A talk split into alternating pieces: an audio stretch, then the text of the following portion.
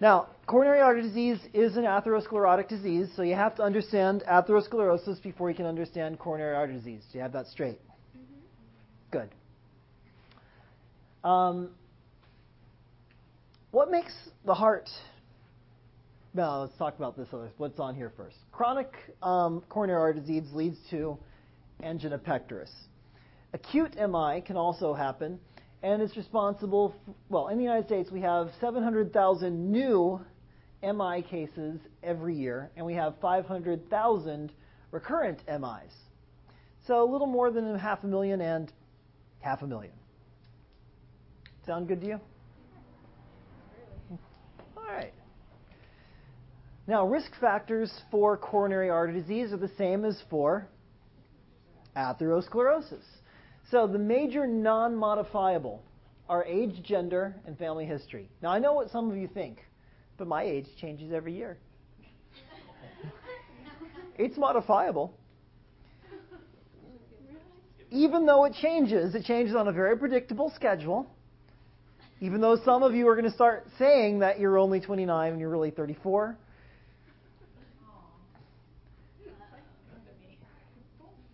It's very predictable and you can't stop it. Therefore, it's non modifiable. Family history. What do we say the major family history that we're looking for? Heart attack before age 50. In what kind of relative? First degree. And so it's going to be mother, father, brother, sister. We don't care much so much about uh, son, daughter because if they have it by, before they're 50, you'll probably still be older than them, unless you're a genius and have a time machine. Now, major modifiable risk factors are cholesterol, or lipids, hypertension, smoking, diabe- uh, diabetes, prediabetes, and insulin resistance, obesity, and what kind of obesity in particular? Visceral obesity, abdominal obesity, as opposed to subcutaneous, which would be like the pear shaped uh, saddlebags cellulite. So even though they're not as pretty, they're much more healthy.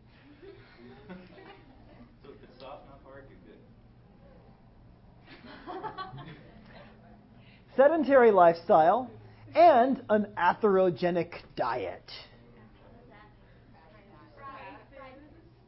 Now, there's, there's some question as to what an atherogenic diet is. Some people think it is high saturated fats. Some people think it is high um, sugar. Some people think that it is high amounts of trans fat. Some people think it's any fat. There's fat in it. It's going to be in me we'll. I'm going to tell you that it's a high sugar diet. Now, we'll, we'll talk more about this in research, but think about this for a moment. Before the 18, before the 1800s, there were really no heart attacks at all. The first MI was recorded, I think, like 1869 or 1868, something like that. Before that, people before that people didn't just suddenly drop dead of heart attacks. What is it that changed? Very close. The discovery of the new world. Sugarcane.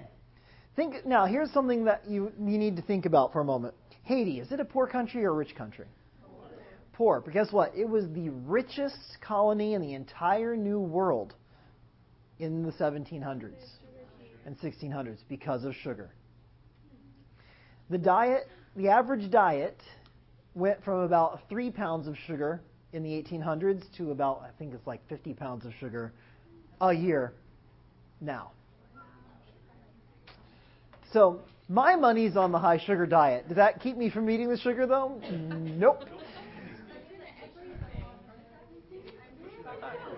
Now, now, some additional, we call non conventional risk factors highly sensitive C reactive protein, homocysteine levels, and then a particular kind of cholesterol lipid called lipoprotein A, sometimes called LP little a.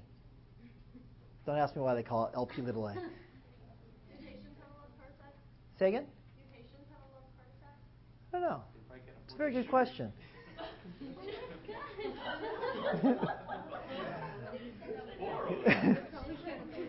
I, they are not a major sugar producer anymore, by the way. Well, corn. Yeah, high fructose corn syrup is a whole other matter. But anyway, You see the commercial with the girl in Jello, and she's like, "Oh, it has high fructose corn syrup," and he's like, "That's bad for you." And she's like, "Why?" And then he didn't have anything to say. No, I haven't seen that commercial. Oh yeah, 'cause you said it was natural. All right, back up here, back up here. Okay. Now, coronary arteries. Who here speaks Spanish? Doesn't matter how much. Who knows a little bit of Spanish? What is what is the Spanish word for crown? Corona. Corona. Coronary arteries. Coronary arteries. The reason they're called coronary is because they surround the heart like a crown.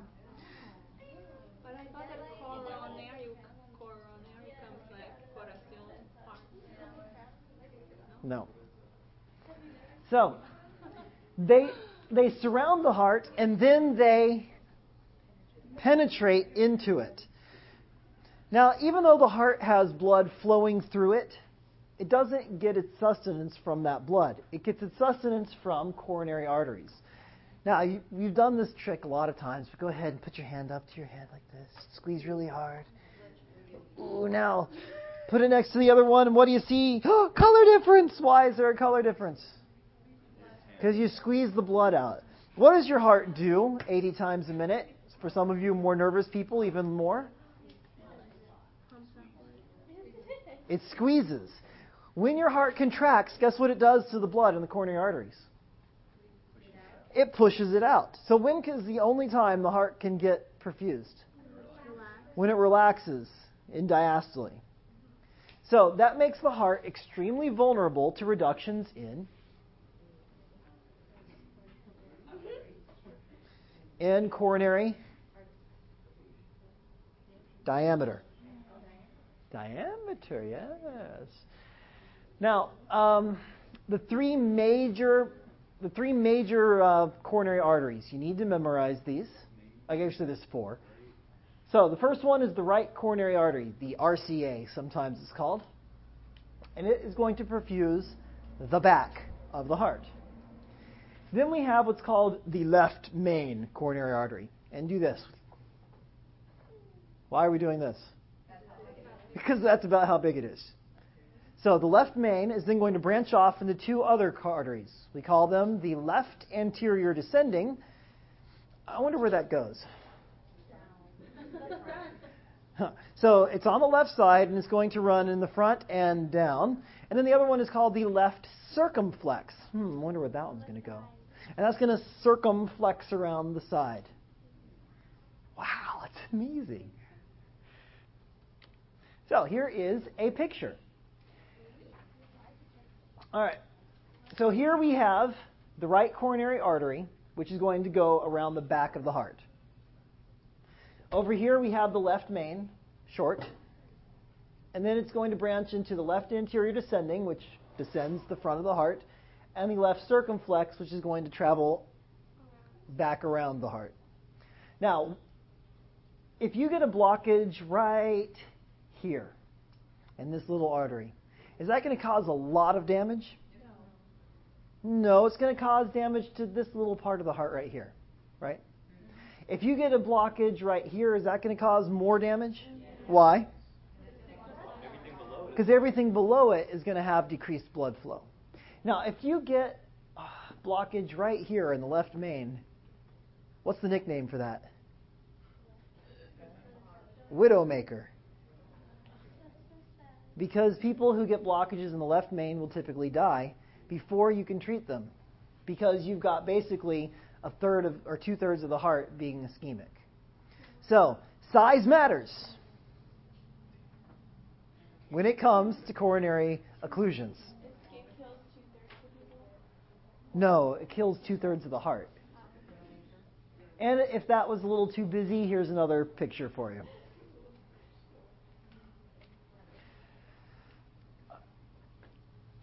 All right. Um, now, in terms of myocardial ischemia, blood flow must be impeded before metabolism is affected. What does that mean? Blood flow must be blocked before. Okay. Thank you for reading the sentence again, but you know, substituting the word block for impede. but what does it mean? I can read it backwards before the heart metabolism is affected. Blood flow must be blocked. Okay, thank you for that use of uh, the active voice. In order for myocardial ischemia to happen, blood flow has to be blocked. All right. What it means is this. If you have an artery and you have some atherosclerosis in it right here,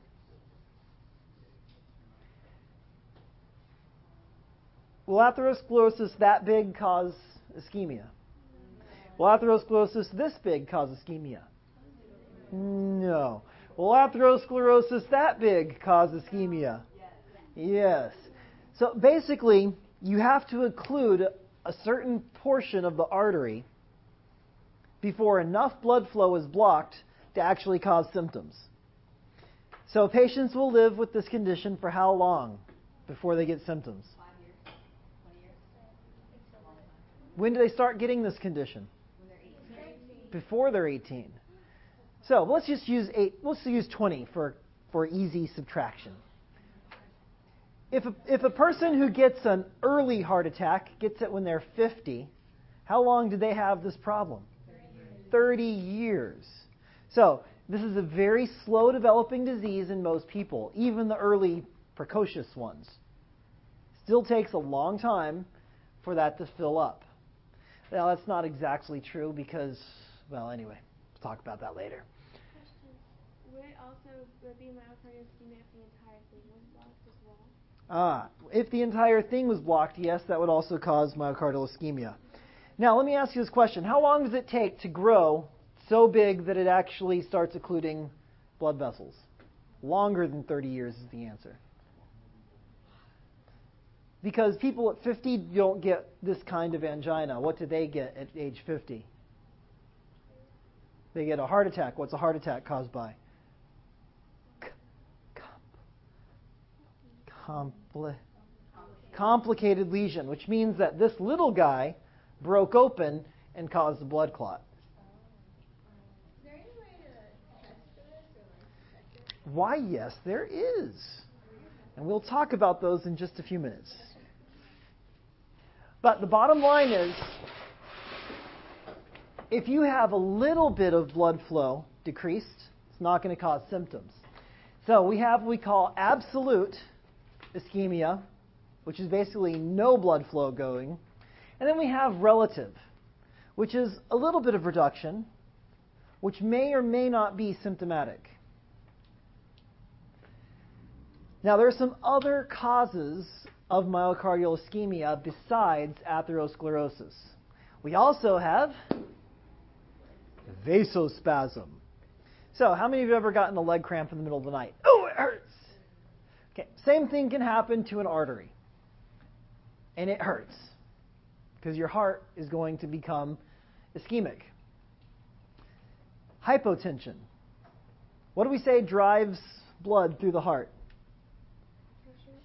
Pressure. pressure. And pressure when? When the pressure when the heart is doing this or this? When it's relaxed. So what pressure needs to be high?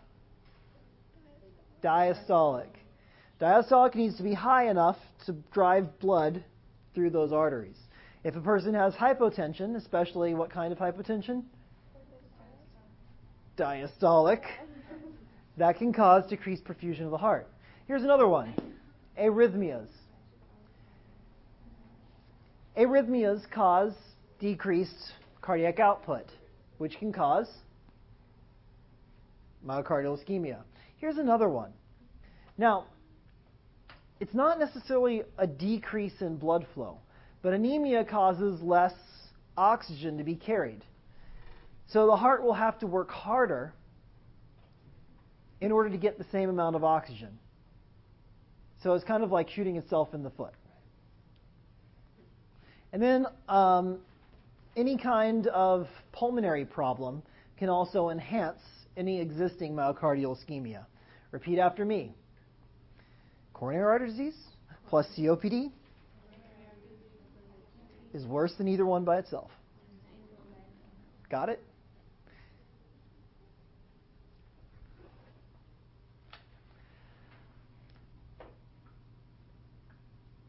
All right. So basically, what we have is a balancing act.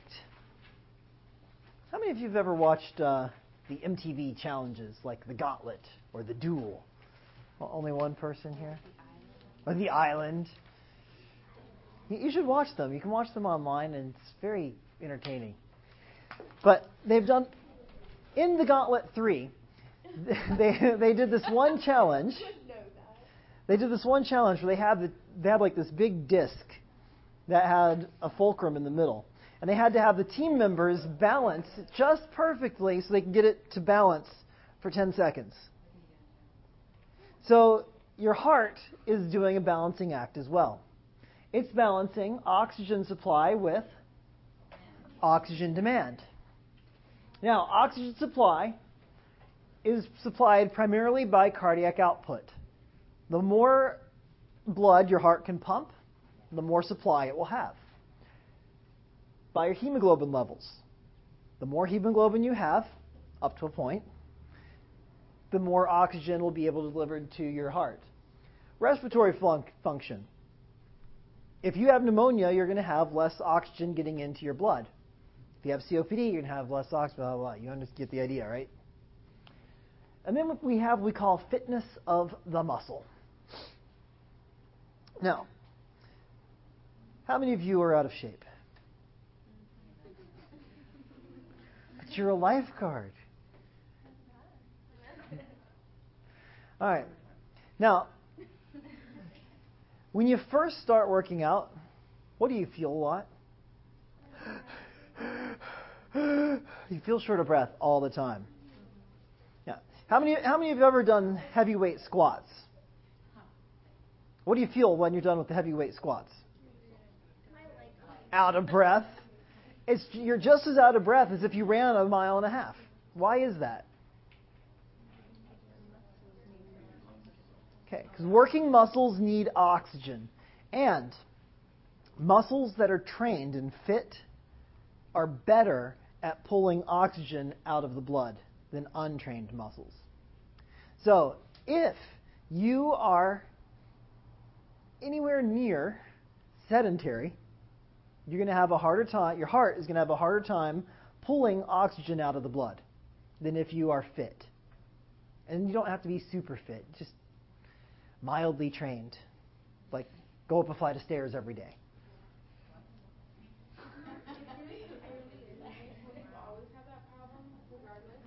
Well, in that case, it's not a problem of pulling oxygen out of the blood. That's a case of not having enough oxygen in the blood. So it's going to be worse off if you have anemia, but for a different reason. All right, so muscles that are fit are better at extracting oxygen from blood. Now, that's on the supply side. Now, what is the number one determinant of oxygen supply to the heart? Okay. Assuming, assuming that you have normal cardiac output, what's the number one determinant of oxygen supply to the heart?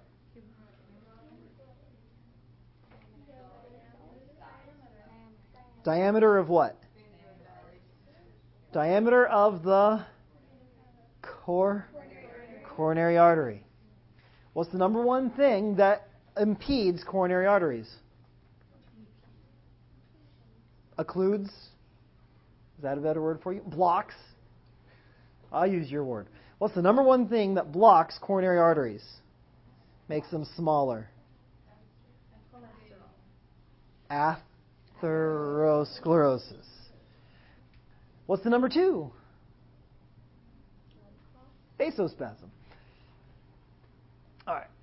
Now, on the demand side, we have basically the work of the heart. The work of the heart is determined by two things contractility, the force with which it contracts, and heart rate, how often it's going to contract. That makes sense. Now, what determines those two factors?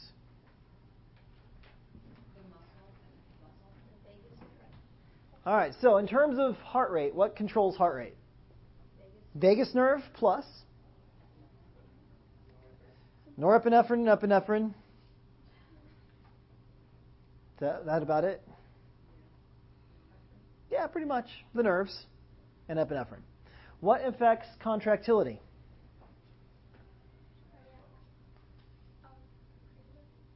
Okay, preload. Through what, what mechanism? Starling's law of the heart. The more you stretch the heart with preload, the more it contracts. What else?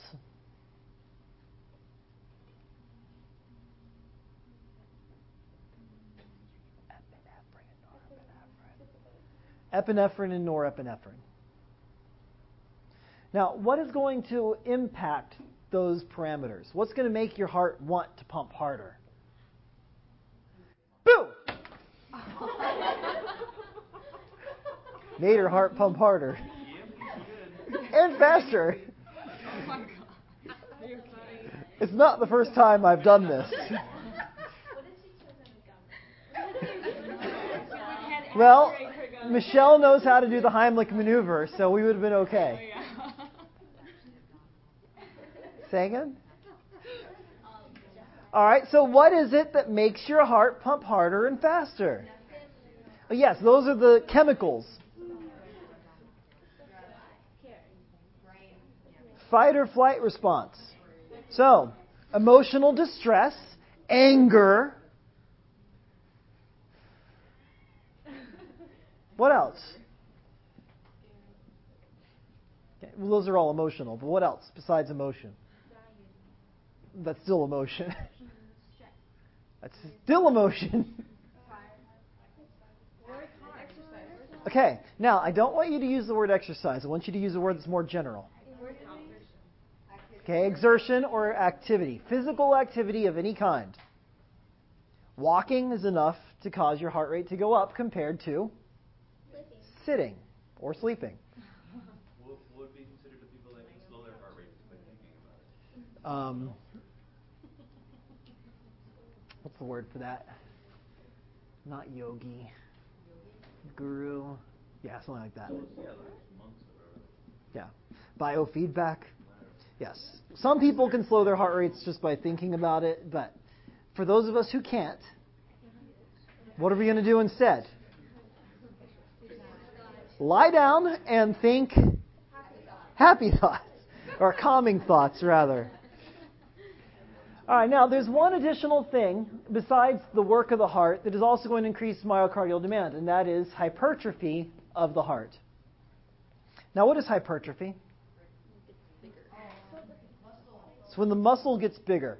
Now, how many of you have ever read in a fitness magazine or Cosmo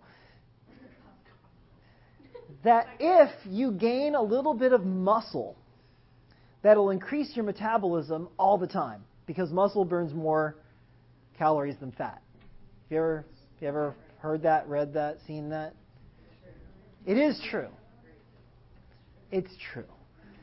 The same thing is also true of the heart muscle. If your heart muscle gets bigger, it's going to require more oxygen, no matter whether the heart rate and contractility are normal or high. It's this heart that's bigger is going to require more oxygen, just because there's more muscle. That's bad, very very bad.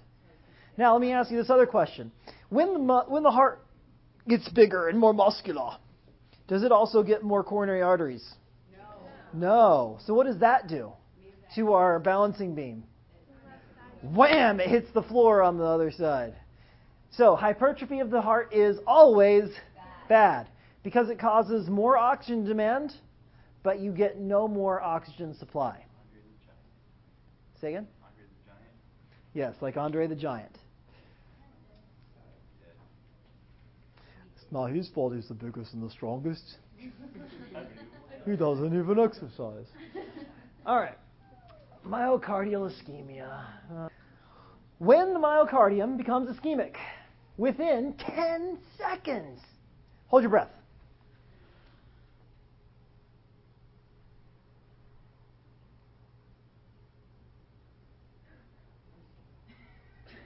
You're all dead. No.